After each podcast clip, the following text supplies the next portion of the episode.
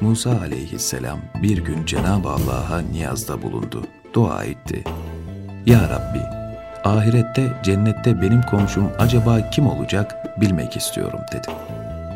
Cenab-ı Feyyaz Hazretleri de buyurdu ki, Ya Musa, cennette senin komşun falan yerdeki kasaptır.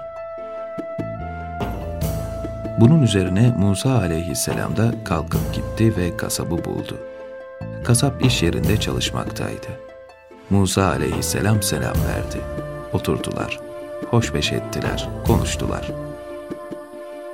Bir müddet zaman geçtikten sonra Musa aleyhisselam kasaba hitaben, ben size bu akşam misafir olmak istiyorum, kabul edersen dedi.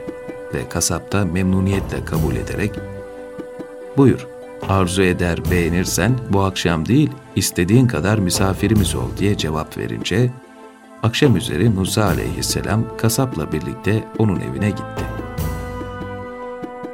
Kasap Musa aleyhisselama oturacak yer gösterdikten sonra kendisinden biraz müsaade alarak başka bir odaya geçti. Odada tavana asılı bir salıncak, içinde de hiç hareket edemeyen annesi vardı. Onu indiriyor, altını temizliyor, karnını doyuruyor ve tekrar yukarı salıncağa koyarak yükseltiyor. Kasap bu hizmetleri yaparken annesi de bir taraftan devamlı olarak "Oğlum, Allah inşallah seni öbür alemde cennetine dâhil etsin" ve Musa aleyhisselama komşu olasın diye dua ediyormuş. Musa aleyhisselam da bu duaları duymuş.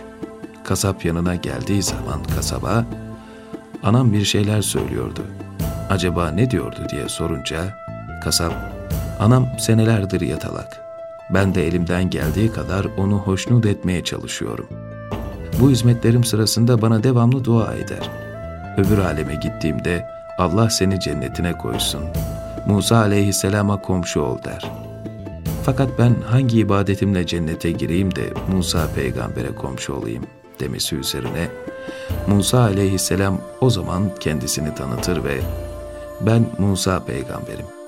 Ben Allah'a niyaz ettim, dua ettim. Allah'tan cennetteki komşumu bildirmesini istedim. Senin ismini söyledi.